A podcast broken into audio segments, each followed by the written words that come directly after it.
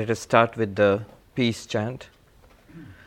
ॐ भद्रं कर्णेभिः शृणुयाम देवा भद्रं पश्येमाक्षभिर्यजत्राः स्थिरैरङ्गैस्तुष्टुवागुंसस्तनूभिः व्यशेम देवहितं यदायुः स्वस्ति न इन्द्रो वृद्धश्रवाः स्वस्ति नूषा विश्वद स्वस्ति नस्ताक्ष्यो अरिष्टनेमिः, स्वस्ति नो बृहस्पतिर्दधातु। ॐ शान्ति शान्ति शान्तिः। Last time we were studying मण्डुक्यकारिकद second chapter We had gone up to verse number 15. Right? If those who are following, 15? Yes. What was going on is this. Um,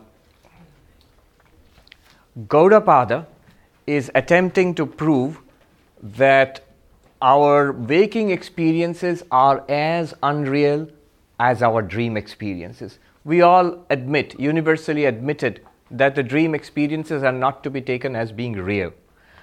Now, the waking experiences also are not real, uh, they are false, and Gaudapada is using the dream, the example of the dreams, to prove that. He is using logic based on experience to prove that.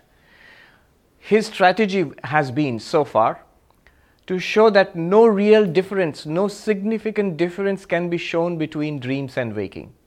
Somebody said, no, no, dream objects are all in here, um, whereas waking world things are out there. Just as in the waking experience, we see that a book out here, we consider it to be real, and if I imagine this book in the mind, I don't consider it to be a real book. I don't say I have two books, I have only one book. I may imagine this in my mind, but that's not a second book.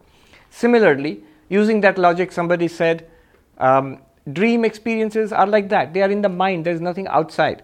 Therefore, they are false. But ex- external waking experiences are not like that. Waking experiences, the objects are external. That was the discussion last time.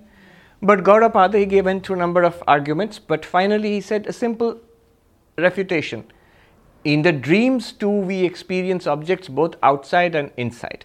It's only when we wake up, we say, oh, the whole thing was inside.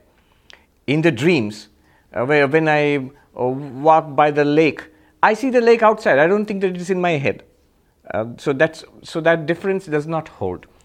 Um, similarly, somebody said the pragmatic argument what is in the waking state, it works money in the waking state can buy you things in the grocery uh, dog biting you in the waking state is going to hurt but what is in the dream state does not work it's not practically it has no practical effect on your life but again you know the, ar- the uh, argument that's, that's only with respect to your waking state it's when you wake up you realize that those things are false and they have no effect whatsoever but in the dream as long as the dream lasts this, they're seen to have an effect if you are thirsty in the dream world even if you have a glass of water next to your bed and you have fallen asleep and you're dreaming and you're thirsty, it's only water in the dream which will satisfy your thirst in the dream, not the water by your bedside. So, practical efficiency is not also an argument to differentiate between waking and dreaming. You can't say on the basis of practical efficacy that objects of the waking world, this is real and dream worlds are not real. You cannot say that. Another argument was last one, the 15th one um, the experiences in the dream world are vague, whereas the experiences in the waking world are sharp and well defined. Well, again, that is not true. It depends on the instrument of experience. If you use eyes and ears and experience a world out there, it is sharply defined. If you imagine the same thing in your mind, see a flower and then imagine it in your mind, you will find that that one is clear and sharply defined, and the one you imagine is not so uh, clear. It depends on the instrument you are using. Not only that, the same argument will also hold that when you dream, things in the dream, the external things seem sharply defined. You don't say, wait a minute, things are blurry, I must be dreaming. You never say that in your dream. You think it's normal, things are as they should be. So, none of these show that None of these can prove that the waking world is anyway distinct from the dream world. But there was a third argument you had made last time, which was that even if we saw something in the waking world and we left that, like the room that we leave, Yeah, that was the the room still exists. Exactly. So that was the argument, and that also did not hold. Re- remember the um, the waking. That was the same argument as the objects of the waking world are external to us, and the objects in the dream world are internal. The internal objects, therefore, are not real, and external objects are real. That was the argument. Um, that's what Shankaracharya Gaudapada used a technical term, the two timed. Uh, something existed in two times, and one exists only as long as you imagine it. But that argument is it doesn't hold. In the dream world, also you see things like that. Um, so the the conclusion that Gaudapada is, is driving towards is that all these things, experiences which we have, the differences between waking, dreaming, deep sleep, are because of the instruments that I, the conscious, consciousness, use. If I use a mind with eyes and ears and all of that, I will see an external world, I will hear sounds, I will come use the doorways of my senses to come in contact with an external world. If I shut down the, the sense organs and I dwell only in my mind, in a world of dreams or daydreaming, I will come only in contact with the, with the, uh, with the uh, constituents of my mind, what is there in the mind. If my mind also goes to sleep, I will see, experience only blankness. These experiences, they all depend on me, the consciousness.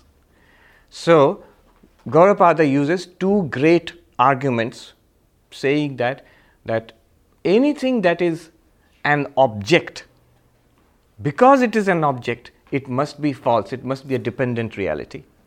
Look at the, uh, the boldness of this approach. Our very definition of truth, the way we say, speak, I'm speaking the objective truth. Gaudapada would say, by the very words, it's false. The moment you say object, it must be false. Come. Why should an object be false? Why should you say that um, because it's an object, it must be false? Bec- because, yes, it depends on the experiencer. An object to whom? In our point of view, remember, Gaudapada always, Advaita Vedanta always takes the experiencer's point of view. How you are experiencing the world. For you, all the objects that you experience depend on you, the experiencing consciousness. So, because a, a thing is an object, whatever you experience, because it's an object, it must be false. If you put it so baldly like that, it sounds, uh, uh, you know, uh, it sounds crazy. But this is the logic behind it. Remember, it's always from the point of view of your experience. Whatever you experience, it must be an object and it depends on you, the experiencing consciousness.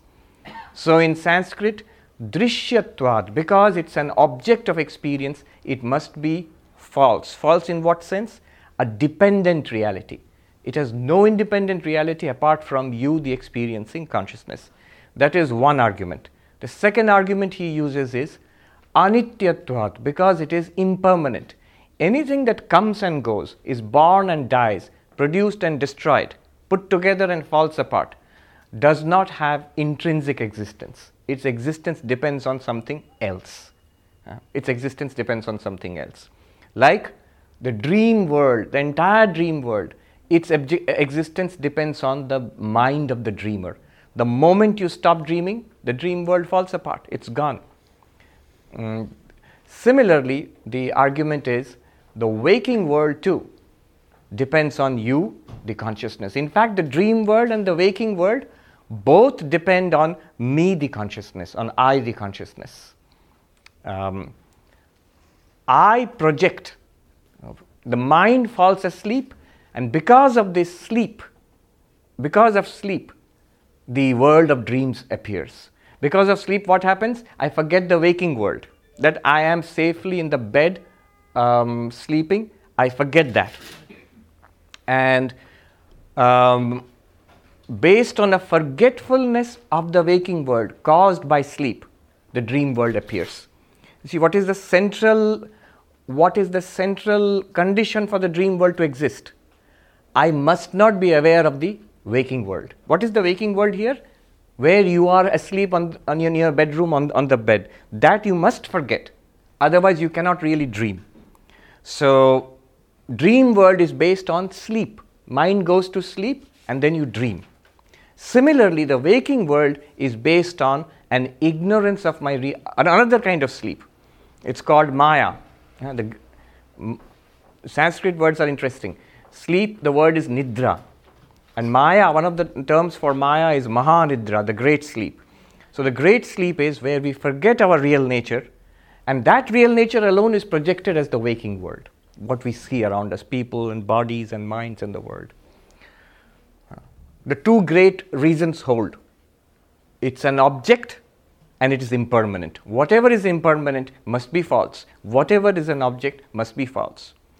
If you don't like the word false, other words were used empirical reality, transactional reality, the lower truth. You can say from lower truth to higher truth. You do not know things as they are. So, now, if object, anything that is an object must be an appearance, then what is the truth? What is the truth? What is the absolute truth? If we can call it false or relative reality, then what is the absolute reality? Here is the clue an object is a relative reality, an object is false, then the absolute reality cannot be an object. If there is something, something real ultimately which exists and it cannot be an object, what must it be? The subject, yes. Say it confidently. The subject. Vedanta is very simple. Ultimately, it's all talking about you, the subject, what you are really. So, the logic is this if an object by its being an object is false, then the ultimate reality cannot be an object. The ultimate reality, the absolute reality, cannot be an object. Then, apart from an object, what else is there? Apart from all objects, what else is there? The subject. Uh, the pure subject. What do you mean by pure subject? Subject which has taken lots of baths in the uh, holy river or something. No, pure subject means a subject devoid of all objective entities. That means you, the subject, but not you, the body, not you, the senses, not you, the mind or the intellect.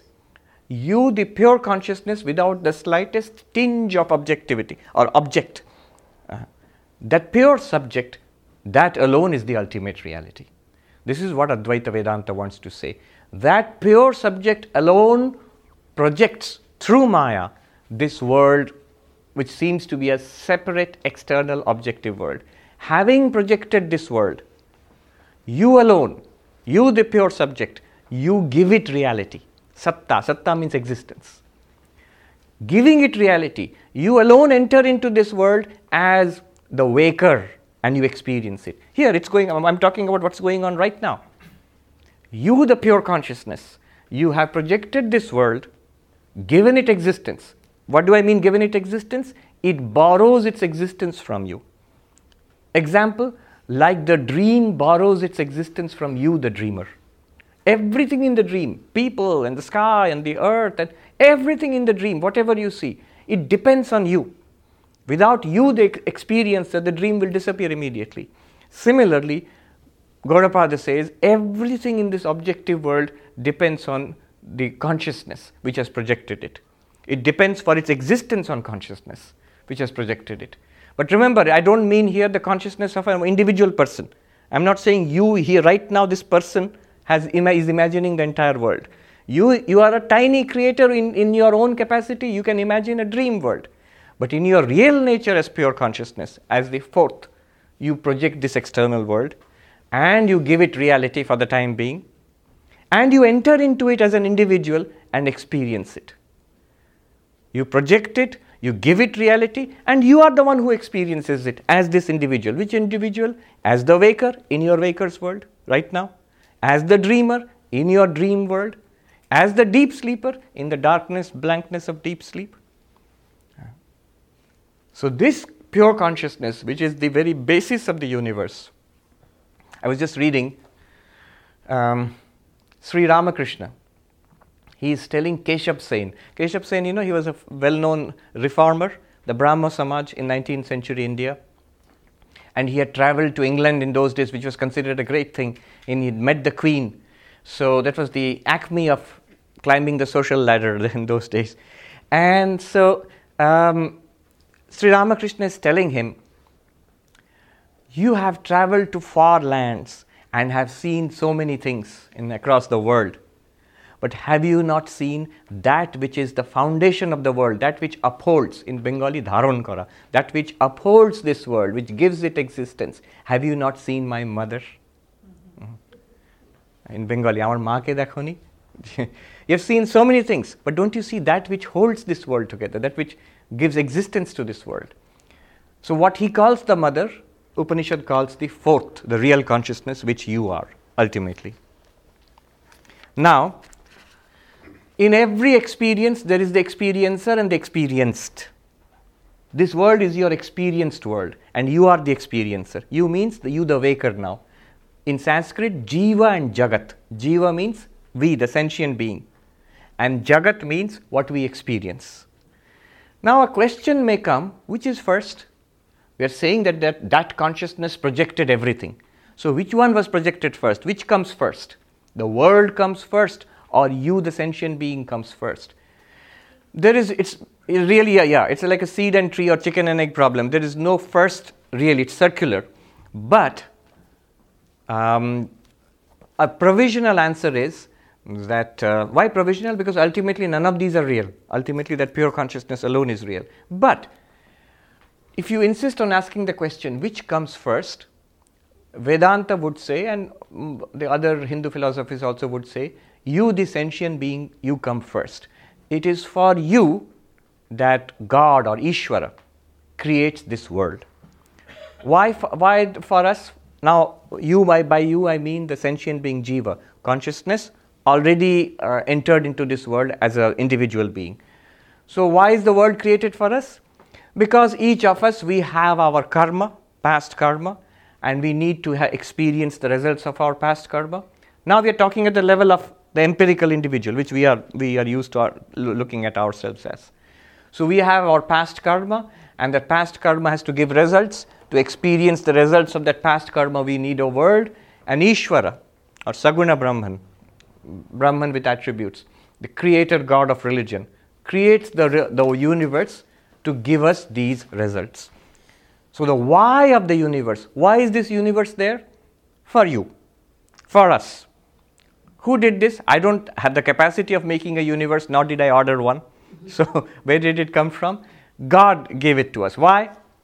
Why would He do such a thing? It's a good thing. We need the results of our past karma to go on evolving and learning. Remember, now we are talking at an empirical level, not at the level of the absolute reality now. You might ask, where did all this past karma come from? Well, from our previous births, where we um, did a lot of actions, good and bad, and that leads to good and bad karma. And according to that, we get our present birth and the future births. And so it goes. Your question might be, how did it start first? And there is the problem. You cannot have, how did it start first? It's a cyclical problem. Um, science, materialist science would say, no, no, no, no, no. The world was created first, the universe was created first in a big bang, and billions of years later, the planet cooled, this planet at least cooled enough for um, complex matter to come, and then it evolved into living matter. Life came about somehow, and that evolved through evolution into more and more complex forms till it formed nervous systems and brains and those nervous systems and brains somehow have generated the mind and consciousness which you call yourself, the person. So the individual being comes much, much later, is a product of some accidental processes in this universe. If you ask then why, if you ask science, because uh, why has a very good answer in, in Vedanta or any religion. Why is, why is this there? For you. And each religion will give its own spin on why or what is the story. Vedanta will say karma, through a theory of karma. But science, suppose you ask science, why? What do you think the answer is? There is no answer. Why is not a question in science. It's accidental, just like that. Just like that, yes, just like that, that's all. Isn't it so? That's what science says. When it can, science talks about the how it could have happened. It, there is really no why. Why is a question that human beings generate. Uh, meaning or purpose, it's not a scientific question. There is no meaning or no purpose. So take your pick. take your pick. Um, Vedanta says there is a meaning and purpose. Why is there a meaning and purpose? Or how is there a meaning and purpose? So these arguments are all borrowed from ancient philosophy of Sankhya. They give a very interesting argument. Just for the sake of argument, I'm telling you this. Um, the term they use is Sanghata Pararthatvat. Anything that is put together, a complex entity, is always meant for something outside that complex entity. What, the, what does it mean? House, a complex entity like the house, the doors and walls and the fixtures, they are not meant for each other. The doors and walls are not meant for each other. The fixtures are not, the fan is not meant for the light, or light is not meant for. No, the whole thing is meant for you, the person sitting here, and you are not part of this complex. You are something from outside this complex. You come in, and it is for you this thing has been put together. And um, so, another example they gave, very cute example of the bed so when you put a bed together, there's a bed, there are bed sheets and there's a comforter and there are pillows and the bedstead. Now, it is not that the pillows are meant for the sheets and the comforter is meant for the bedstead. No. The whole assembly is meant for somebody other than the bed who's going to come and use it. So, all things which are put together are not put together for, for, uh, for the objects themselves, they are meant for something apart from those objects. What's the point of these arguments? Then this entire universe, the argument is that the entire universe, which is a very complex universe, the whole thing, material universe, is meant for something which is not part of the material universe, which is, we call it the spirit or consciousness or whatever. You will say this is not a proof. Yeah, it's not a proof, it's an argument. It's like a lawyer would argue in a court, so it's a, like a persuasive argument, yes. Maharaj, what does Sankhya say about why is this body-mind complex put together for whom? For us, for the sentient being? Yes. For you, the consciousness. Body mind is put together. First of all, mind is the sentient being itself. That is what survives death, which came before death, and after that also it will survive. The physical body falls apart. Another physical body will be given. Based on what? Is it random? No. It's based on your karma, the karma of the jiva. What is the jiva? It is that pure consciousness limited by a mind, by a subtle body or to be more technical, by a causal body and a subtle body. Jiva is with the physical body, and Jivatma, Jiva is the physical body with the. Jiva is Jiva, Jivatma is that uh, subtle uh, consciousness limited by causal body and uh, subtle body, and it keeps on getting different physical bodies. Jiva and Jivatma are same. Thing, yes. Um, yes. So, this you said everything is for you, is that as per Sankhya, Purusha and Prakriti. Sank Purusha and Prakriti. So the Prakriti's activities are for Purusha. Okay. Yes. So you are the Purusha.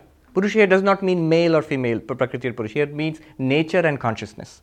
So you are consciousness, and nature provides you with everything body, mind, and an external universe. That's a Sankhya idea.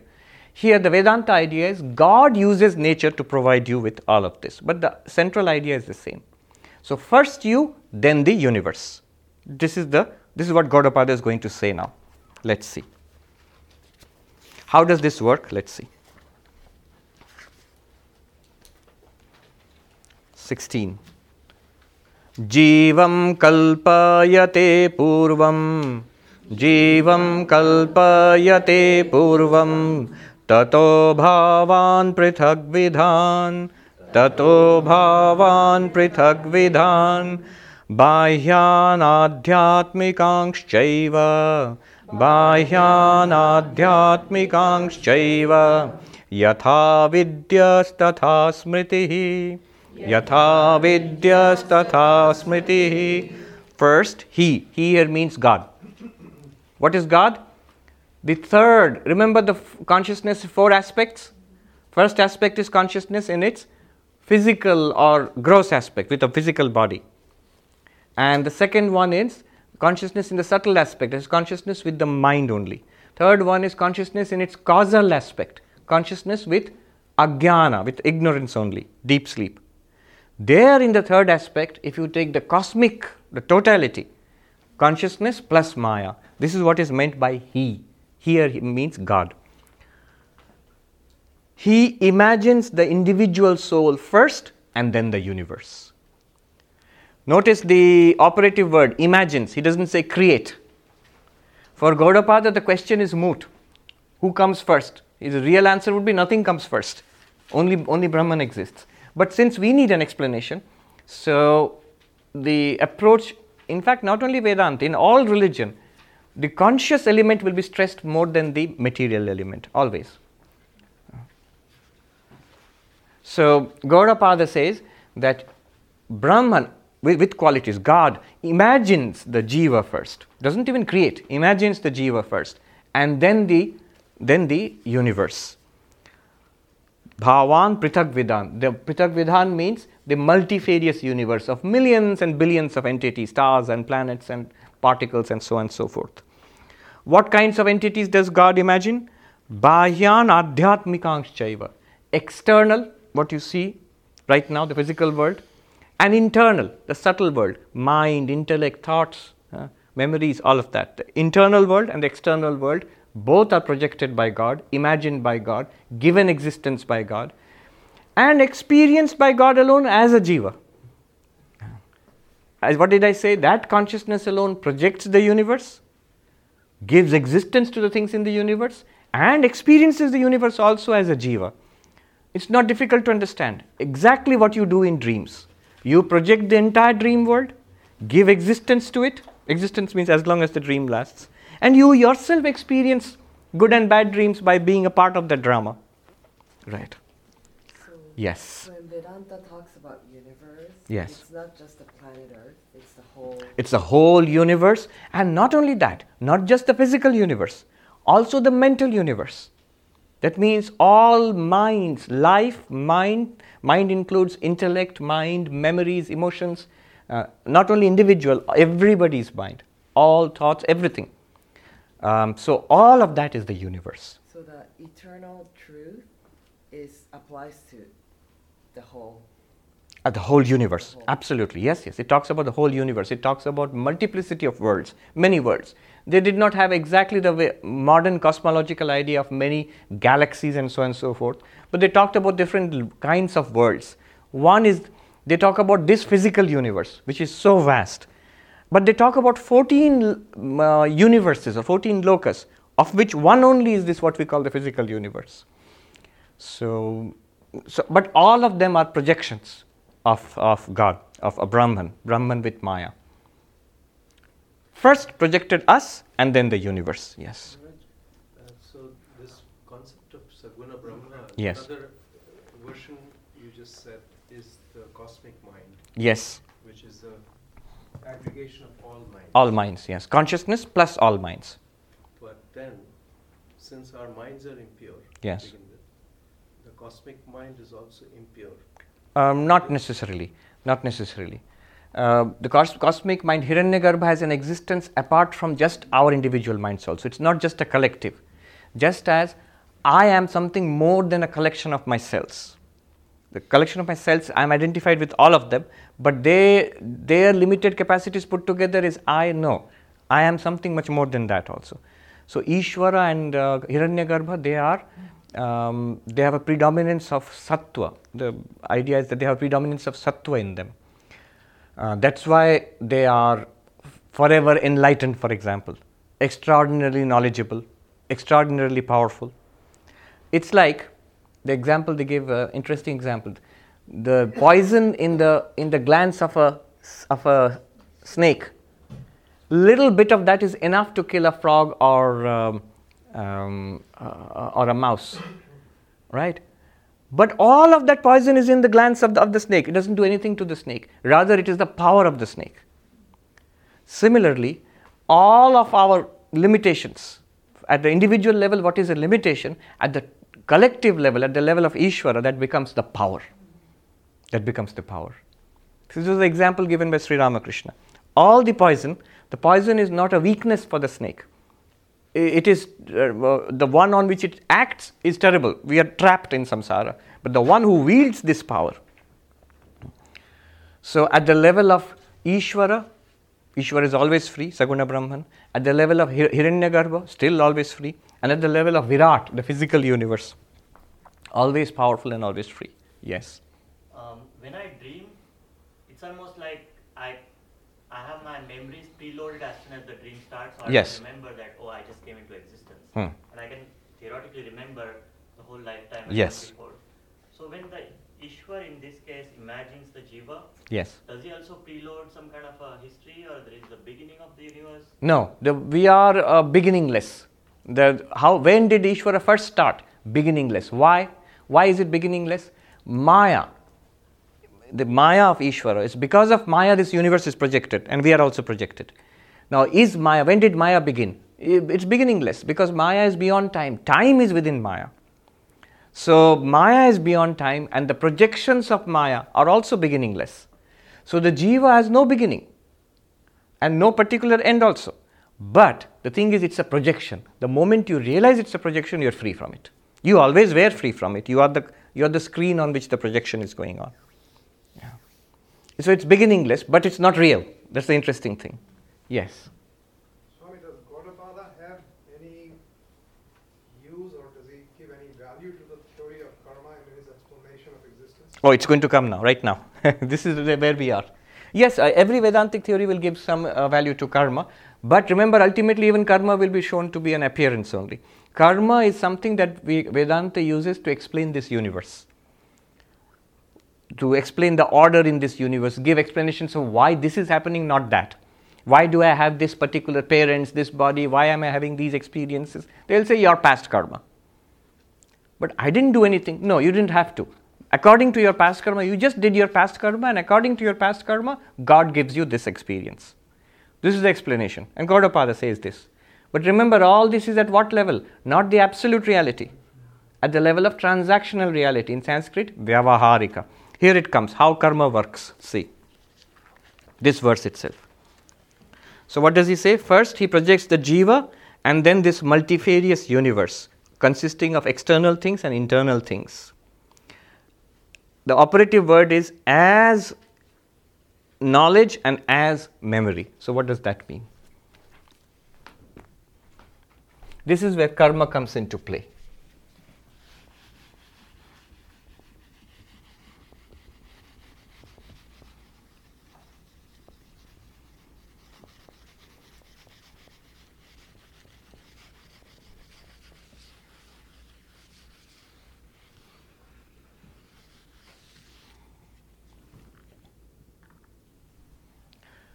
As the jiva has various experiences, what experiences?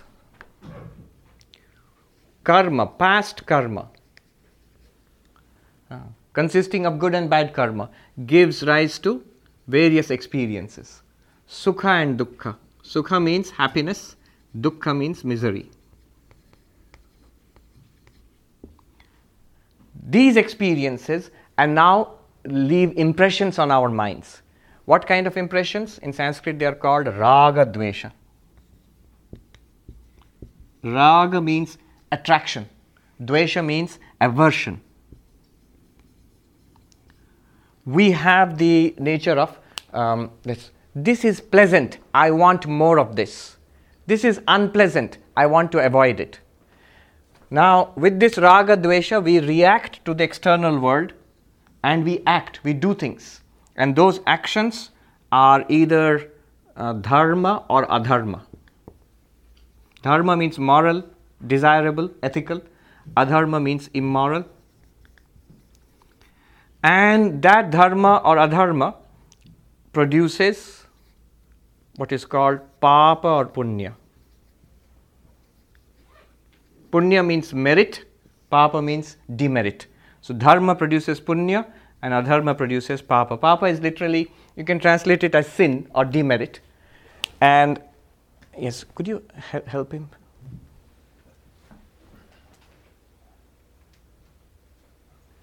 Yes. And this papa punya will again give rise to a new birth, rebirth. This, this papa punya is basically our karma. And that gives rise to new rebirth. And in that rebirth, we will have many experiences. And those experiences will be pleasant or unpleasant. Depending on our, past conditioning, we will react to it as raga dvesha, I want, I do not want. And then we, we perform some action that gives rise to further dharma or adharma, papa or punya, and the cycle continues. Basically, this is the law of karma, this is the cycle of karma. This is what he means by the terms yatha vidyas yatha, uh, yatha smritihi. He uses the terms yatha vidyah as is experienced. Vidya literally means knowledge. As is your knowledge of the world or experience of the world. Tatha smritihi. So is your conditioning in the mind. So, this, as we experience the world and getting various pleasant and unpleasant experiences, depending on our past conditioning, the raga, dvesha, we act. And in doing an action, we it is either ethical action according to uh, ethics and dharma, which leads to merit, good good karma, what we call good karma, and that good karma will give rise to more sukha, happiness in future lives. If we if we cannot propelled by our uh, conditioning, if we cannot restrict ourselves within the limits of um, dharma and we do adharma, unethical action, that leads to papa, demerit, and that can produce dukkha, suffering in future lives. And so the cycle continues. Yes, hold on to the question. So, this is basically Gaudapada's answer. Remember the question which was asked which is first, which is prior? The answer is it's cyclical. And if you have to have something prior, it is the jiva which is propelling the universe by its own actions. How? This way. This way. By experiencing, getting conditioned, reacting based, based on that conditions, and generating karma again and again, and being born again and again. So this cycle continues. Yes.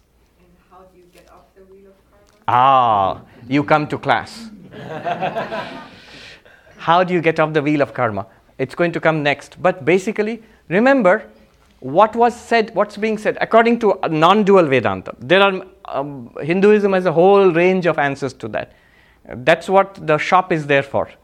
If you want a solution to your karma problems, come to the, the, the karma shop. So, yes. How do you uh, get off this wheel of karma? If you are of a devotional persuasion, the dualistic Vedanta, they will say by the grace of God. You can't do it on your own. All dualistic religions offer some variation on this. Christianity, now you can understand the whole, uh, the inner working of that.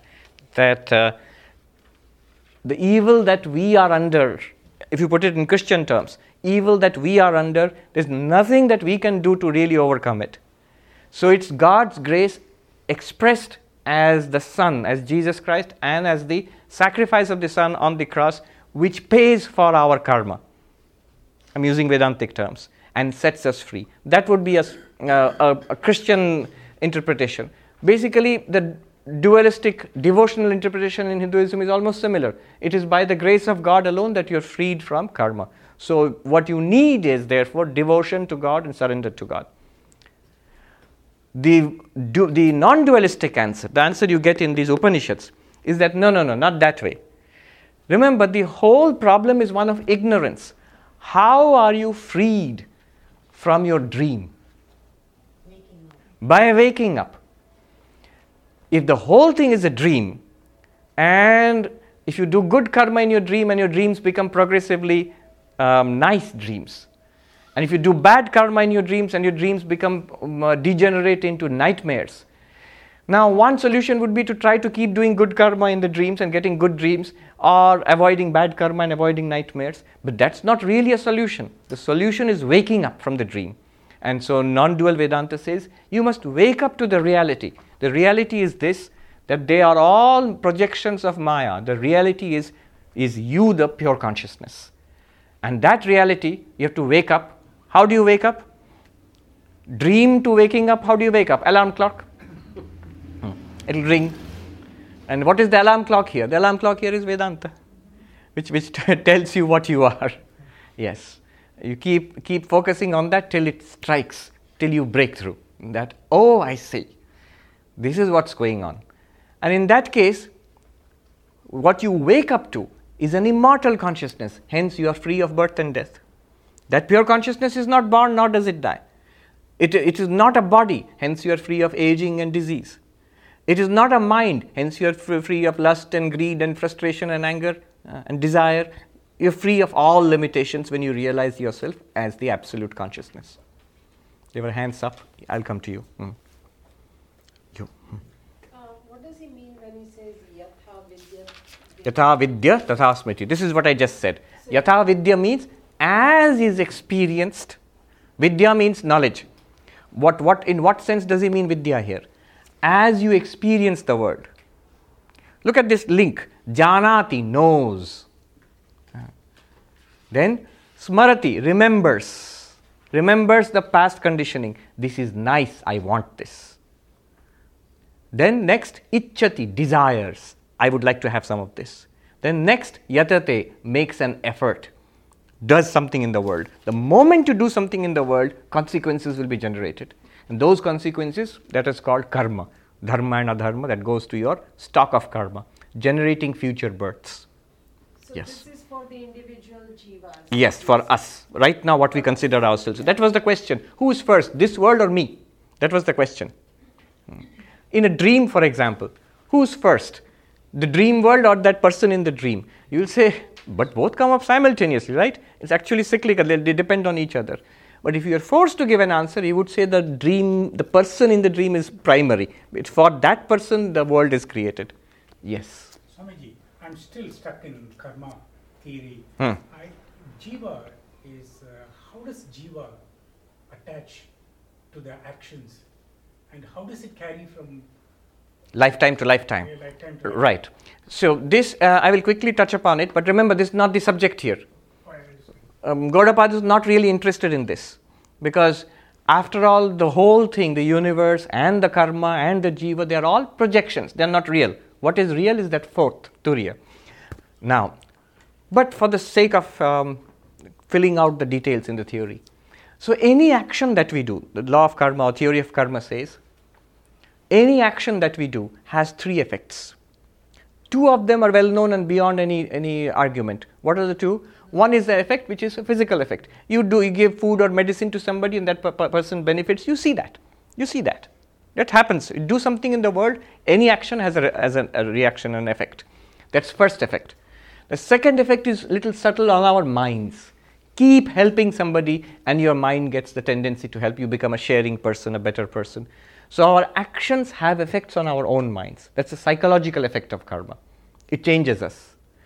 The third one, which is where a little bit of it comes in here, it's called the cosmological effect, um, which is if it's dharma, it gives rise to something called merit in Sanskrit, um, punya. It's a common word in India. Um, if it's adharma, consciously overstepping the norms of morality and ethics, it gives rise to something called demerit, papa. Now, the effect, this is called our the karma phala, and this is stored. Um, now, how is it transmitted? First of all, this, this is stored in a cosmic sense with God, in, in Maya, and its results are given to us in the world that we are born into. In our what kind of parents you're going to have, what kind of good or bad experiences you will have in life, and so on. The psychological effects of karma are stored in our minds technically in the sukshma sharira, chitta. That does not die with the death of the body. With the physical death of the body, the sukshma sharira transmigrates, janmantara. It goes into newer and newer births. So as we evolve, our subtle body gets many, many layers of um, karma, expe- results of karma, conditioning. That is what is called yatha smritaha. You asked what yatha vidya? Vidya means as is experienced. Yatha smrita is as is preconditioned. In that way, we keep doing karma and generating future karma. Yes. Sorry, if I'm not mistaken, Swami Vivekananda said that no karma is perfect. Even reading uh, Holy Bhagavad Gita in front of lamp also is not perfect because it kills bacteria, germs around. So, what is perfect? Not perfect. Never can. Only thing perfect is Brahman. Nothing is perfect in the world of manifestation. It's all under the limitation of time, space, and causation. Yes, Gita itself says, all beginnings, all karma, sarvarambha doshair avrita. Like a flame covered in smoke, every karma is covered in uh, demerit. There will be something good, something bad. Generally, a moral effort gives you good karma. There will be some secondary bad karma associated with it. An immoral effort gives you a lot of bad karma, might have some good karma uh, involuntarily associated with it. Yes. So what if you have awoken? What if you know and have experienced your pure consciousness? Yes. But now you feel stuck here. You have experienced your pure consciousness, but you feel like you're Yes. imprisoned in your body. Right. Now, you have exp- look at the language you used. Here, you need to settle down into, into what, you, what you just what you said that I suppose somebody has experienced the pure consciousness, and then you feel stuck here. You're stuck in the body. You have experienced pure consciousness as what? Oh, I experienced something as pure consciousness. No, no, no. I experienced that I am pure consciousness, right? Pure consciousness, as we are talking about it, it's not an object. It cannot be an object. It must be you. It's you, right. Step one I am that pure consciousness. Now, next you said, but after that I see I'm stuck in the body. Who is saying that? Is pure consciousness stuck in the body? Even the mind is not stuck in the body. When you fall asleep, you are in a dream world, has no reference to this body at all. When you go into deep sleep, no reference to the universe at all, neither waking universe nor dream universe. So even the mind is not stuck to the body. And one day this body will fall apart, it will die, the mind is free to travel onwards uh, to other bodies. So the mind is not stuck to the body. And you, the pure consciousness, you are not stuck to the mind also. When you realize yourself as a pure consciousness, so what you need to do is when these objections come up, when you begin to get a clarity about what Vedanta is teaching, then these objections will come up. It's very natural. The mind will say, So what? Here I we are still here we are. You pure consciousness and me, the mind, we are still stuck in the same situation. Who is saying that? Who is stuck here? It's like saying, I re- the ornament says, I realize I am gold. The necklace says I am gold, but I'm still stuck to the ne- necklace. No, the necklace is stuck to you. Necklace depends on you, you the gold for existence. Without gold, necklace does not exist.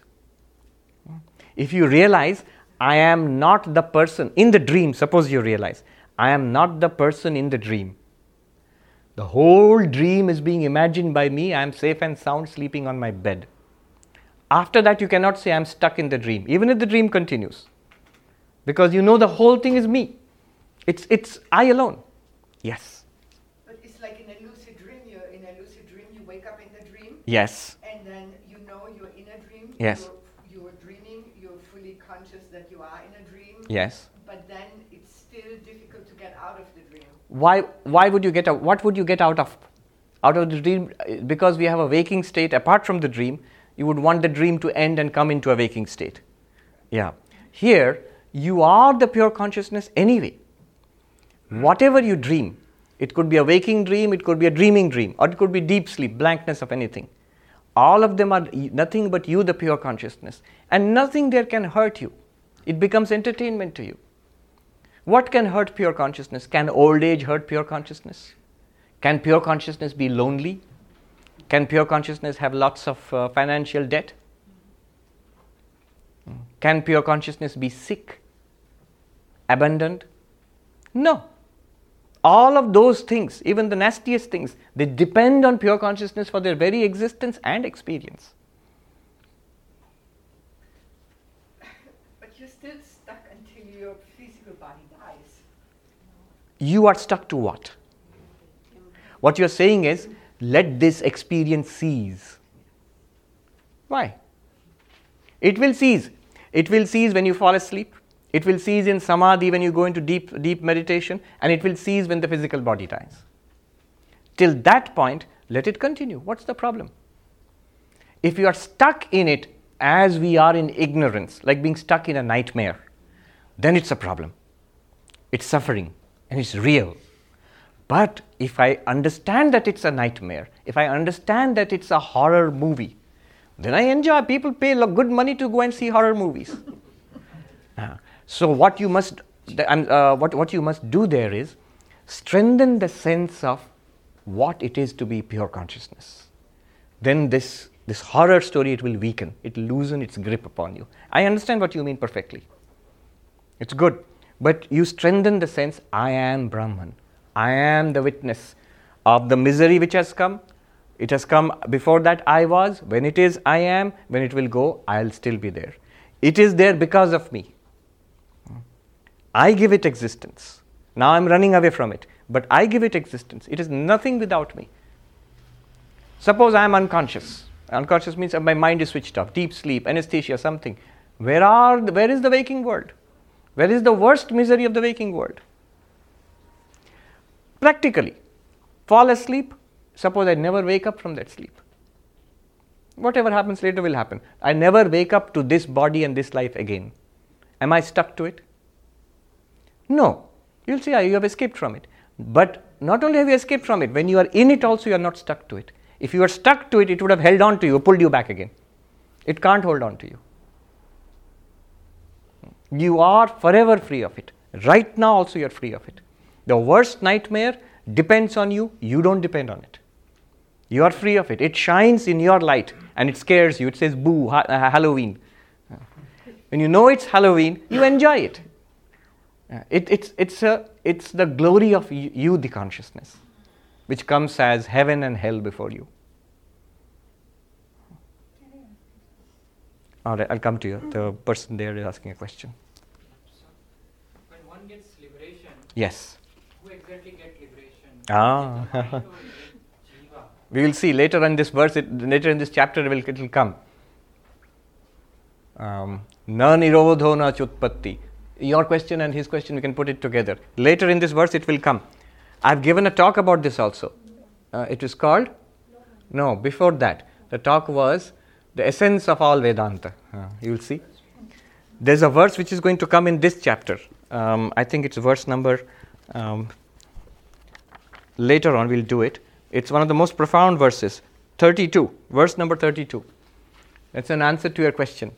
You know what he says? Na nirodho na cha utpatti, na baddho na cha sadhaka, na mumukshur na vai mukta, ityesha paramarthata. This is the absolute truth. What is the absolute truth according to Advaita Vedanta? Na nirodho na chutpatti. There is no cessation of this universe. Why? Because there never is a universe. See, I'm, I'm stuck in this. No, you are not. You're, this thing does not exist itself. What are you stuck in? But it was created. He says, no utpatti. It was never created. But then we are trapped. You just said mukti, um, freedom. We are in, in, in bondage. That's what that's why we are here in the class. We are in bondage. Na baddha. Nobody is in bondage. But then we are trying to get out of bondage. What about all those spiritual seekers all over the world throughout the history of the universe, uh, of, of uh, civilization? We're trying to get liberated. Nacha sadhaka. Nobody is a spiritual seeker. but then what about those who, who want liberation? You, you are doing spiritual uh, sadhana, spiritual practice because you want liberation. Na mumukshu, nobody wants liberation. There is nobody, uh, there is nobody who wants liberation. But then at least the enlightened persons, Shankara, Gaudapada, Ramakrishna, na mukta, there is no enlightened person. What do you mean? Ityesha paramarthata, this is the absolute truth. No, there is you. Yes, yes. So Brahman alone exists. So that's the ultimate answer. Now, if you say that's too much, I can't digest that, give me something halfway between. You are saying who gets liberated? The jiva gets liberated. So, what is the difference between jiva and Brahman? No difference. Your next question will be so that means I, the jiva, I am Brahman. So, does Brahman get liberated? No. If you already know that you are Brahman, you wouldn't even ask this question. Yeah, no, it doesn't feel it. It's, it's a paradox. And the paradox is a sign of Maya. If you inquire far enough, this is an important thing. If you inquire far enough, you will discover fault lines in this whole structure, which shows you this structure is false. It's not consistent if you push far enough. So, the thing is, this whole structure has been put forward as a way of teaching to set you free from the delusion that you are trapped. See, he says, if anybody was actually in bondage, they could be set free. But nobody is in bondage. How will you set them free? We basically just have to realize. You have to realize that you are free. Exactly. You are free right again and again. Um, Gaudapada is saying, Advaita is saying, you are free right now. You are Brahman right now. You always were, you always will be. This delusion of you know that I am not free. It seems obvious that I am, I am, I am sick, I am old, I am diseased, I am uh, un, uh, unfulfilled. Vedanta will show you that no, none of them are true what you really are. It can never be diseased, never be old, never be unfulfilled. No. So, this kind of questioning is very interesting. It comes up again and again in Vedantic literature. What you just asked. If your thinking is on the right track, this question has to come, what you just asked. In the Gita Bhashya, commentary on the Bhagavad Gita, uh, at one place in 13th chapter, Shankara is going on about this, and the opponent, somebody asks a question. Then, uh, who is it? Um, uh-huh. Same question. Uh, who, who, says, um, Who is it that is in ignorance? You're saying that I am Brahman. Is Brahman in ignorance? Is the sun in darkness? Who is it that is in ignorance? And you know what Shankara's answer? Very interesting. At that place, Shankara's answer is, Why do you ask? And then he says, Because I don't know. Then you are in ignorance. you just said, I don't know. The, the moment you say, I don't know, that is ignorance. You're admitting that I am in ignorance. No, it's not being clever. If you see, if ignorance were a real thing, if bondage were a real thing, then it could be defined and taken care of. And then, in that case, knowledge would not work. What does knowledge do actually? It, it can only do one thing it can remove ignorance. Yeah. It can't take you anywhere, it can't change anything, it can only remove ignorance. Every, according to Vedanta, everything is perfect as it is right now. Everything means Brahman is perfect as it is right now. Our ignorance distorts, and we think we are body, mind, and is a huge problem to be solved. And Vedanta step by step solves it. Hold on, hold on to your horses. let's, let's go ahead a little further. So, this is the answer to the question which is first, Jiva or Jagat, me or the universe? So, you are first in order of importance. Because of you, the universe is done. By whom? By God. All right, do ask. And it would sound very basic given where we are in Mandukya, but you made this comment that if you ask science about how it all came about and Hmm. why, Hmm. and the why is there is no why. There's no why. No. Hmm. So the opposite of that is that if we look at from the religious point of view, the jiva, the world was created for The jiva. Or in, in Vedantic perspective, the world was projected. Jiva was projected, world was projected, Jiva projected first. first, Yes. For the purpose of, The Jiva, the world is uh, imagined or projected, yes. which is similar to sort of the Christian idea of intelligent design, sort of. Sort of, yes. But if you look at this universe, there is so much wastage. Hmm. You have planets and galaxies that serve no purpose for the jiva. That doesn't. I know it, it violates your sense of economy. Yeah. Imagine you're walking uh, there uh, uh, in Manhattan and uh, you're going to have uh, uh, um, maybe coffee in a shop, and you, the whole thing is in your dream. And now when you wake up and you say, Oh, if the whole purpose was to have a cup of coffee in a shop, why imagine the whole of Manhattan? So much wastage is there. Could just imagine Starbucks and a cup of coffee. No, the entire universe comes along with Starbucks. Uh-huh. The whole universe is there. But the thing is, there's no wastage. Where is the wastage? But this jiva, then is, is the jiva this individual in the human body or? or Not only human body, it can be in any body. This jiva and jiva is ultimately none other than Brahman who is imagining this. Nothing is lost, nothing is wasted because ultimately it is all Brahman and it is you. So we, we do accept that in, when the world was created. Never created, imagined. Yes. There was the human aspect was not there. It started from a very singular cellular structure. Mm, no. No, no, no. The human aspect, the conscious aspect was there, sentient being was there. See, the Hindu idea of creation and destruction is this from the unmanifest comes the manifest, from the avyakta comes the vyakta. Like in your, from your deep sleep comes your dream and waking, and it goes back to deep sleep. If you look at it that way. So Ishvara alone, alone with Maya remains in the, when there is no universe. And from Maya, just like from deep sleep, waking and dreaming emerge, this universe emerges. That is called creation within quotes. And then after mm, countless billions of years, it again goes back into Maya, like going back into deep sleep. But none of it is actually created or destroyed. The only thing that changes is projection and withdrawal. And all throughout, the only thing that exists is Brahman. It's because of Maya this cycle of dreaming goes on. In this dreaming, Brahman alone enters into all of this as billions of jivas and plays the role of lifetimes after lifetimes and then finally gets liberation, attains to itself. You call it a play, call it a movie show, whatever you call it. And from Gaudapada's point of view, nothing has ever happened. It's all perfect Brahman. It, it's like, suppose, a movie. All these terrible things that Harry Potter had to go through.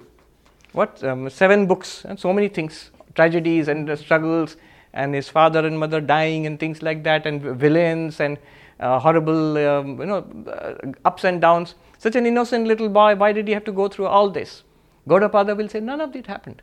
And he would be right. It's a movie. What is real is the screen and light. From the point of view of the screen and light, there's no Harry Potter, there is no um, magic school, there's nothing. And in the story, there is everything. So, this idea of levels of reality. Okay, let me just go ahead. Up to today's plan is to finish the next two verses. Because connected with this, this one dealt with the question who is first, you or the universe? And Gaudapada says, in line with any kind of religion, that the sentient being is first. It is for you that the universe exists. But from the materialistic reductionist point of view, from a scientific perspective, it's just the opposite. The universe exists and you are an accident, an afterthought. Even thought is an afterthought. the universe could have just as well existed without any life and any, and any kind of. Uh, so that's the scientific perspective. The, um, any kind of religious perspective will put you first. Um, the real thing is, according to Vedanta, it is, if you look at the karma theory, it's a cycle there's no beginning and no end. In a circle, you can't say where it begins and where it ends. And you go further back into Advaita, none of this is a real question because it's all an appearance. Now, the next question comes oh, so if Jiva is the source of all of this, uh, how is the Jiva or why is the Jiva at all projected? Ultimately, if I, the sentient being, I am doing karma and my karma is re- responsible for God giving me this life, and I go on from life after life, and I strive to realize that I am Brahman, and I realize I am Brahman, and I get freedom. Finally, I am Brahman. Then why was I there in the first place at all? How was I, the Jiva, created, and why? This question will come. If you are with the question, then the answer will make sense. Here is the answer. You already know the answer. But you are not created. the 17th verse. Now the question is why this jiva was created. Alright, jiva is primary, let us say, but why then why jiva at all? 17th verse. Anishchita yatha rajju Anishchita yatha rajju Andhakare vikalpita Andhakare vikalpita सर्पधारादिभिर्भावै सर्पधारादिभिर्भावै तद्वद् आत्मा विकल्पितः तद्वद् आत्मा विकल्पितः A beautiful verse. He brings forward the, the classic example of uh, snope and, uh, snake and rope. Snake and rope, which is uh, so common in Advaita. What is the answer? Why is the jiva there at all if that is the crux of the whole game? The answer is just as a rope whose nature as a rope has not been determined, is not clear. Maybe it is in semi darkness. You know there is something, but you don't know what it is. Something straight and like a thin thing lying there. You don't know what it is. You don't know it's a rope. Not knowing it's a rope, then it is mistaken. Error creeps in. And error is multiple. So he says, Sarpadharadibir bhaver. The er- entities born of error. Bhava is the entities born of error. Somebody says, Oh, it's a snake. Be careful. Somebody says, No, it's a stick on the ground. Maybe from, from a twig from the tree has fallen down. Somebody says, No, it's a mala. Mala means a garland discarded from the temple. So these could be typical alternatives. Say, imagine a dark village road in India, for example. It could be a snake, it could be a twig from a tree, it could be a temp- um, garland discarded from the temple. It's there. None of them are real. The rope is not, the snake is not real, the twig is not real, the um, garland is not real. All of them are vikalpa, error. Uh, and where, how are they born, if you ask? Why are they born? The why and the how, they all depend on ignorance. Ignorance of what? Ignorance of the rope as a rope. Here is something subtle, not total ignorance. In total darkness, you wouldn't see anything. You wouldn't see a rope also, you wouldn't see a snake also. It's in semi darkness. You see something, that something part of it is right. There is something. The rest of it is false. Whether you call it a snake or a, a twig or a garland, it's false.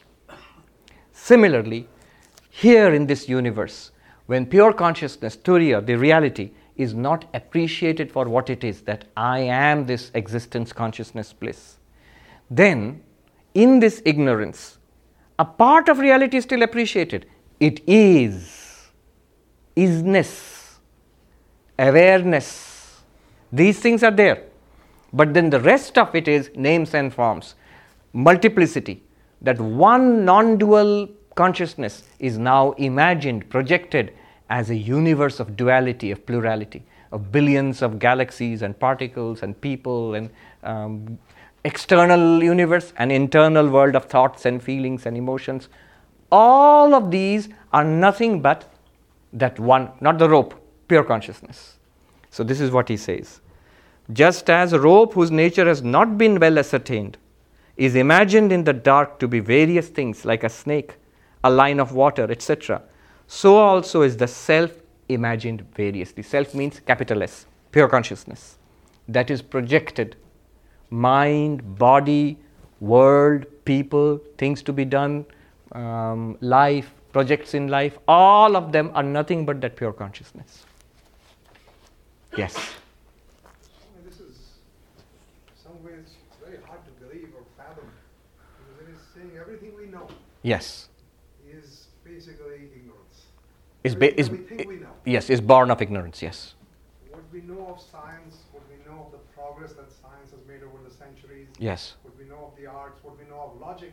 Yes. Because logic is, is basically a construct. Yes. Yes. What we know of mathematical identities. Yes. Everything is ignorance. Our It- ignorance. It's a projection.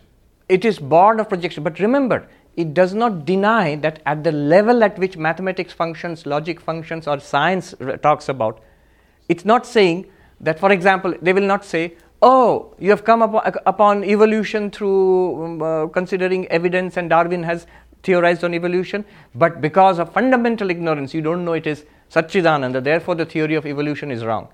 No, it doesn't say that. It doesn't say the theory of relativity is wrong. What those, it doesn't say that because, because what they apply to, Because all these things are projections. They are not real. it is true, they are not real apart from the, the ground, their ground that is Satchidananda. But at the empirical level at which they claim to apply, they apply. Will 2 plus 2 give you 4 or not? Before Vedanta and after Vedanta? Of course it will. That make two levels. At the level of pure consciousness, it is true that only pure consciousness exists. At the level at, of the projection of the movie, it's true that everything that uh, Harry Potter is there and the School of Magic is there and the whole plot line is there. In the movie, if somebody told you it's only a screen and light, and if Harry Potter goes around searching for where is the screen and light, he'll never find it because he's at the level of the movie. But behind him, underneath the entire movie, is this screen. Similarly, that's an important question. Vedanta does not violate science, does not even try to falsify science. Look at the claims of science. What it might uh, contradict is the scientific worldview. Right now, it contradicts the religious worldview also, it contradicts the scientific worldview also. Scientific For sure. yeah, for sure. Scientific worldview is that time, space, matter, energy, these are real. That's all that is real. Even your consciousness, religion, all of this, these are tiny byproducts in an insignificant little speck of dust called the earth. Um, there is a little, like a bacterial infection on its surface called the human civilization, bound to last for a few thousand years only. In that, they have imagined these silly philosophies bound to be wiped out when the sun goes nova. So, uh, that's, that's the scientific worldview. There is no further reality to, to what you are saying other than this. The reality is stars and planets and particles, that's the reality, the only reality. There is no more fundamental reality than that. If you want fundamental reality in science, you can go to quarks, you can go to superstrings, that's as far as we have understood. So, what would Vedanta say to it? It would say yes to everything. Fine, everything is fine. All of this is nothing other than pure consciousness. Pure consciousness is just a term we are using. By that, we don't even mean the empirical consciousness found in the human brain. It means that existence consciousness in which this entire universe is experienced. Within it, science and religion and art and literature have full play. Full play. Um, Advaita does not falsify any of them. It says it's all on the level of Vyavaharika Satyam. It will work. And it is correct. Does Advaita um, prefer the, I don't know, the theories? There is uh, the particle theory and the superstring theory, I think, two models for physics or something. Advaita will say, no, we don't know. Science has to figure it out for itself. It has no bearing at all on Advaita. There's a lot of discussion possible on this. For example, somebody said, see, a, it's a principle in science that something that is not falsifiable cannot be true. A scientific truth must be falsifiable. That means I put forward something, you must give me the, uh, the, an experiment which will show me that it's either false or true. You can show it is. But that's true of an object within the universe. It's not true of the ground of the universe. How will you falsify that? I mean, I'll give you an, uh, yeah, I'm coming to you. It- My question is related. Yes, to yes. So in the awakened state, uh, I can tell that I had a dream. Yes. Uh, and I do that through perception, therefore senses. Yes. How, what is the concept of perception of real consciousness? There's no, no perception of real consciousness. Well, what, I, I know I'm trying to be careful with the language. Yes. I don't know what that is. Yes. What would you call that in the superconscious? Mm, See, the terms which we are using are Right. not superconscious. It, it is consciousness itself, it, it is being. Remember one thing this question about proof. You know, the Advaitins have considered this. Uh, the answer is very interesting. All things, we require proof for all things. A thing exists here, for example, a thing exists here in my hand, the book. What is the proof for this claim? The proof is that I see it. That's sufficient proof that I can see it. The source of knowledge is pratyaksha, seeing. And um, something like a scientific proof, you know, about gravity or that, that light, um, uh, the propagation of light. There are scientific proofs which will operate based on instruments, and you have got hypotheses, collect data, and then it is proved. So, in, in Vedanta, these are called pramana, sources of knowledge. Pramana means source of knowledge. So, pratyaksha means um, percep- direct perception is a pramana. Inference, anumana, that's a pramana. Anum- inference is a pramana. Science, religion, they all depend on pramana. How do you know there is a heaven? How do you know there is a hell? They will say, because my scripture tells me so. That means for you the scripture is a pramana. If someone else does not accept that pramana, it will not be a pramana for him. So this is called the science of the term modern term for this is epistemology. Uh, How do you know? Justify your knowledge. All right. This is as far as philosophy goes. Even science also has an epistemology of science. How do you justify your claims? Now, what Vedanta says here is very interesting. It says all our justifications, all our efforts at knowledge, they all depend on this consciousness. It is this consciousness which deploys eyes and ears. It's this consciousness which deploys um, the intellect to make inferences. All your knowledge depends on this consciousness. it cannot be proved by an instrument of knowledge. I'll repeat it. All pramana, in Sanskrit, pramana prameya vyavahara, all use of instruments of knowledge to know the objects of knowledge, they are all dependent on consciousness. It is consciousness alone which deploys them. They cannot prove consciousness because they are instruments in its hand. And I can accept that. Yes. The problem I'm having is, uh, so as I'm awake, I can tell that I had a dream. Yes. So I can, I'm going from one state to another one. Let's just call them. You're referring that, referring back to that. Correct. If I'm dreaming, perhaps I can tell that I'm dreaming. But if I'm behind the screen, how do I tell? Oh, look, that was the awake state or the dream-like state. Yes. So that is why, uh, if you go to the first chapter, was all about that. How do you discri- uh, discriminate the background consciousness from all of this? Um, the have you uh, listened to the talks of the first chapter? The- Oh, you, you should. That was it. That was that was where this fourth consciousness, not the waking, not the dreaming, not the deep sleep, the background awareness. That, that's where it was introduced, and how to understand that. Uh, so that is the um, that is the beginning of Vedanta. That uh, how do you do that? You ask yourself the question: Who am I? What am I? Because Vedanta makes the claim that you are that consciousness. So if you start tracing what exactly am I, you will reach that. And and I'm fine with that. I just want to know how do I know there is there? That from there to this. we're- There is the one, I'll tell you this right now. The one which is aware of there and this, this and that, that is that pure consciousness. It, what's that called? what is that called? You call it Brahman, call it Turiya, call it Chaitanya. I'll give you a whole list of names. What difference does it make? You must notice it within yourself straight away. I'm giving an answer to that. The answer is a pointer. The pointer is this that to which this and there appear.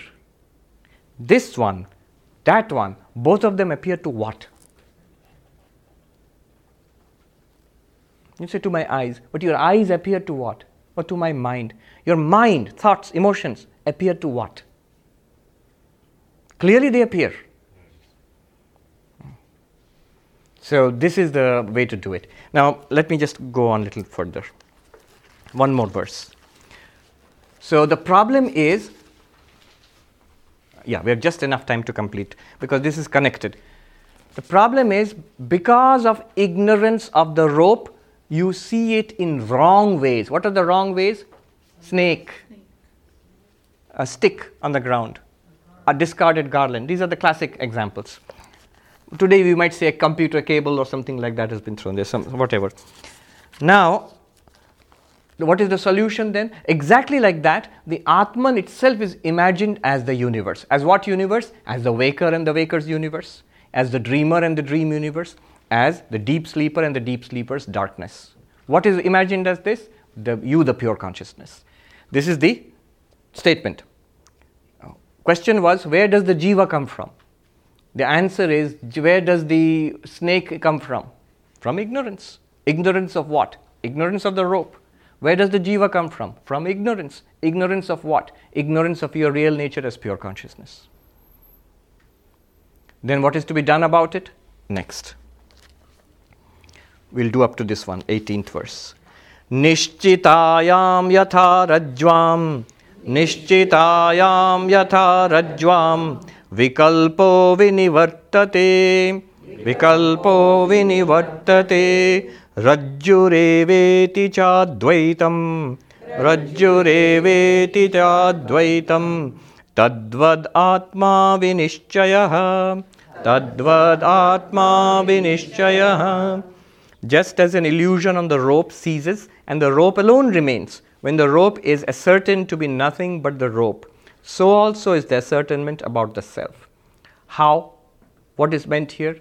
Moment you bring in light and show that, oh, it's a rope. What happens? Moment you realize it's a rope, first you realize it's a rope, one. Second, all the errors are wiped out. Not one error, the next error, the third error. No, all errors disappear immediately. It's not a snake, it's not a stick in the ground, it's not a discarded garland. All errors are immediately wiped out. And you know it's a rope. Similarly, when the Atman is ascertained, I am the underlying existence consciousness bliss. Then all the errors, what is the error? I am body and mind, here is a physical universe, that is wiped out. Atman alone exists. Now, very, very important this distinction. Remember, rope, snake is an example. Everything about the example will not apply. What applies and what does not apply, this is what you have to learn from a teacher. Uh, otherwise, the um, uh, example can be misleading. In the case of the rope snake, when you bring in a light, the very appearance of the snake disappears. It, you see it as a rope. You don't even see the snake anymore. And you realize it was a mistake. There was no snake to begin with. I saw it by mistake.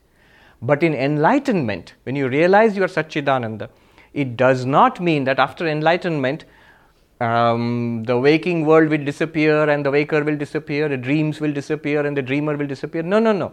The appearance, the movie will continue. You'll know it as a movie. Ah. Even after enlightenment, when Sri Ramakrishna opens his eyes, with the eyes he will see form, he will see the Kali temple of Dakshineshwar. With the ears, he will hear the song of, uh, of, to Divine Mother. Ears will hear sound, eyes will hear, uh, will see sight, and mind will think, intellect will understand. Every function will continue. You'll only realize every bit of it is nothing other than I, the pure consciousness. That knowledge will be clear, that clarity will come. That's why he says, look, Atma Vinishchaya, ascertainment, clarity, conviction, uh, insight about the self. Atma, self. Vinishchaya, insight, conviction, clarity, knowledge, clear knowledge. That comes. It's not that the world will disappear in a flash. So that this thing must be uh, clearly understood. Otherwise, it will lead to endless confusion. When you look at the lives of enlightened people, do they or do they not see the world? They see the world in practical terms, they see everything like we see. Do they hear sounds or not? Of course they do. You ask a question, he gives you an answer. Will he say that, no, I can't hear anymore, too late, I'm enlightened now? no, everything will function as it is. He realizes the truth about everything. The truth is Satchidananda, existence, consciousness, bliss. You thought it was real, you, um, you now know it's a movie. The movie can continue. What's the harm? Let the movie continue as a movie. You have gone from lower truth thinking of the movie as real to the higher truth, thinking of the movie as a movie. You still get involved in the movie sometimes? Yes, you'll play a role because the, the body and mind you have, that's part of the movie. Right? You are not the body and mind. You are the awareness shining through the body and mind. You will make the body and mind play its role. The sadhu will remain as a sadhu, the householder can remain as a householder, the um, academician can remain as an academician. What's the problem? You can play your role in the movie. You are Satchidanand, you're free of the role anyway. You will not say, I'm stuck in it anymore. You are free of it. Yeah. If all is Brahman, yes. then isn't all real? Isn't all, very good question. If all is Brahman, isn't all real? Brahman is real. All is Brahman. Isn't all real then? Tell me.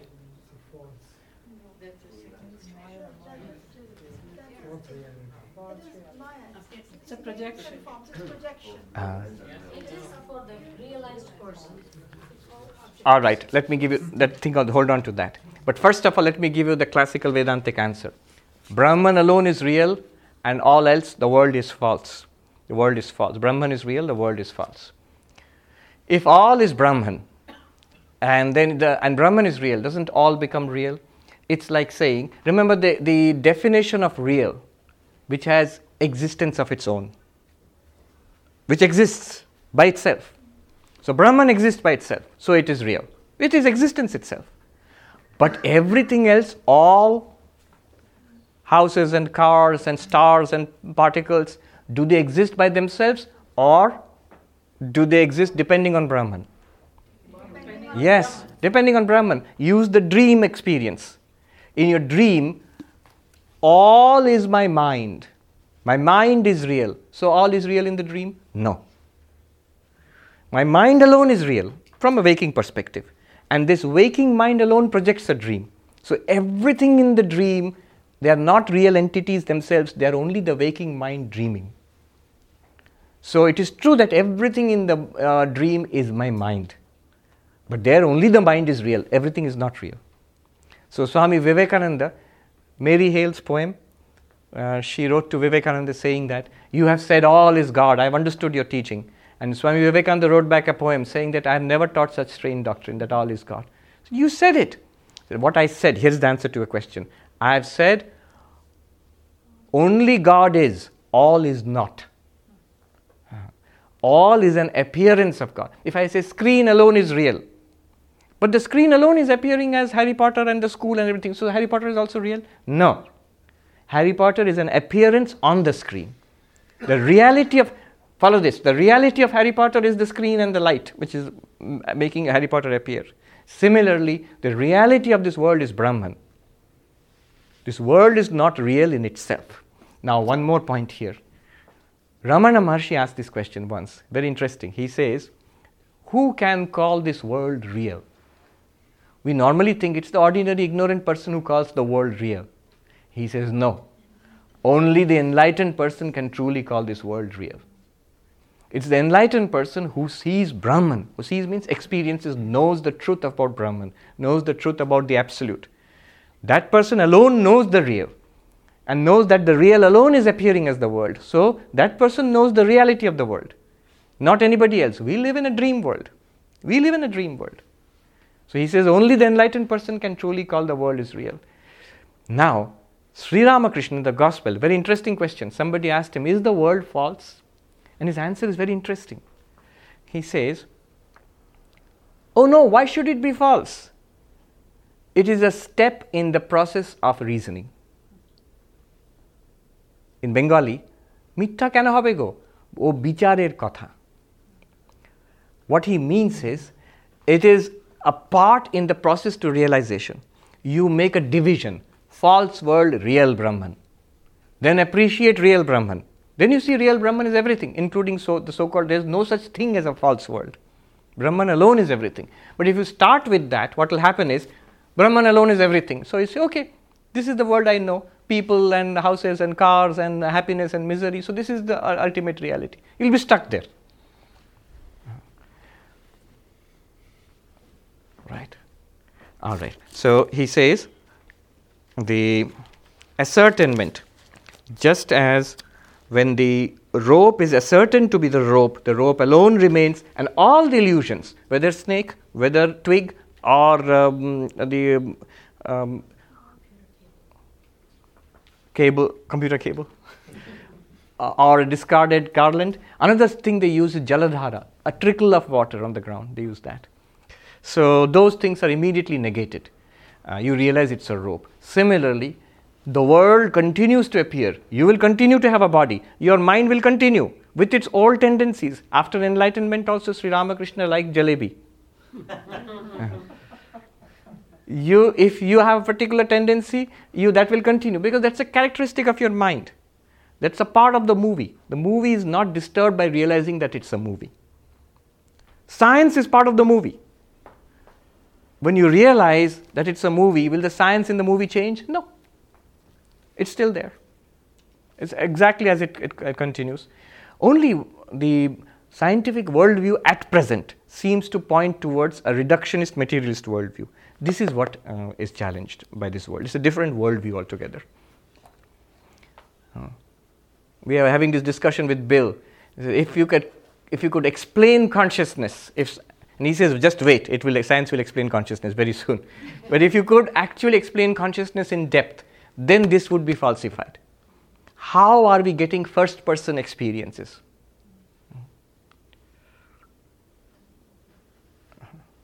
Okay a simple question I was asking the doctor here that when I have a blood test, the doctor does not ask me about the iron content in my blood.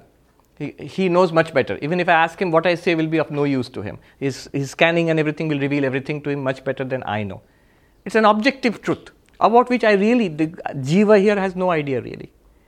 But when you are searching for consciousness and you prick this finger and you scan the brain and a particular neuron fires and you say, Do you feel a pain? In which finger do you feel a pain? If scientific instruments could reveal everything, it can reveal the firings of neurons in my brain. Why doesn't it reveal the pain also? Why do you have to ask me? how did they find uh, the anesthesia for, you know, the person who had anesthesia, they found consciousness. How did they? That's a n- new paper which has come recently that in an- anesthesia also consciousness actually continues, but what it does is it wipes out the memory of um, uh, the conscious experience. So you feel you have come out of nothingness, blankness, which is why a doctor told me that particular kind of anesthesia, uh, they told me the name, that one doctors who know how it works, they don't want to go into that. Uh, you will actually experience all the pain of the operation while it's being operated and you are helpless under it except when you come out it will be wiped out the memory will be wiped out so the doctors it's a particular kind of anesthesia. Now don't uh, resist anesthesia next time you go to the hospital. It's only a particular kind of anesthesia. Uh, anyway um, i'll just conclude with one thing. That's why i bought the big book. Very interesting. This last verse it concluded with a term when the nature of the self is ascertained. Vinishchita means ascertaining. Now, here you have Shankaracharya's commentary on this, just to demonstrate what you can do with Sanskrit. There's a word, ascertainment. And what Shankaracharya comments about that word, ascertainment, he strings together 13 terms into one word but to show what, what is meant by ascertaining the nature of the self, by becoming aware of who we are, basically enlightenment. So, what does he say here? Sarva samsara dharma shunya pratipadaka shastra janita vijnana suryaloka krita atma vinishchaya. What does it? It's one word in, in Sanskrit. Technically, it's one word. It can be treated as a single word. What does it mean if you translate into English? It is the ascertainment achieved by the blazing, by the, by the, uh, by, by the blazing illu- light like sunlight, which is the knowledge produced by Vedanta um, about the self, which is free of all the qualities of samsara. Is the meaning of one word. Sarva samsara of all samsara, dharma shunya, uh, characteristics of samsara, sukha, dukkha, happiness, misery, desire, frustration, devoid of all of that. How is the, the, the self? How is it known? Shastra Janita, Vedanta, the knowledge which is produced by this Vedantic uh, investigation, and um, uh, Pratipadaka, the Vedanta which talks about the self. Pratipadaka means explains the self. And what's it, this knowledge like? Is it something intellectual? Is it something vague? He says, Surya aloka krita, like, like being illumined by the blazing light of the sun. It becomes so clear. So I'll end again. I began with the words of Sri Ramakrishna, and I'll end with the words of Sri Ramakrishna. He says to Keshav Sen, You have traveled far and wide and seen so much of different distant lands. Have you not seen my mother who holds all of this together? he calls it mother, and this is what we call uh, pure consciousness or Brahman. All right.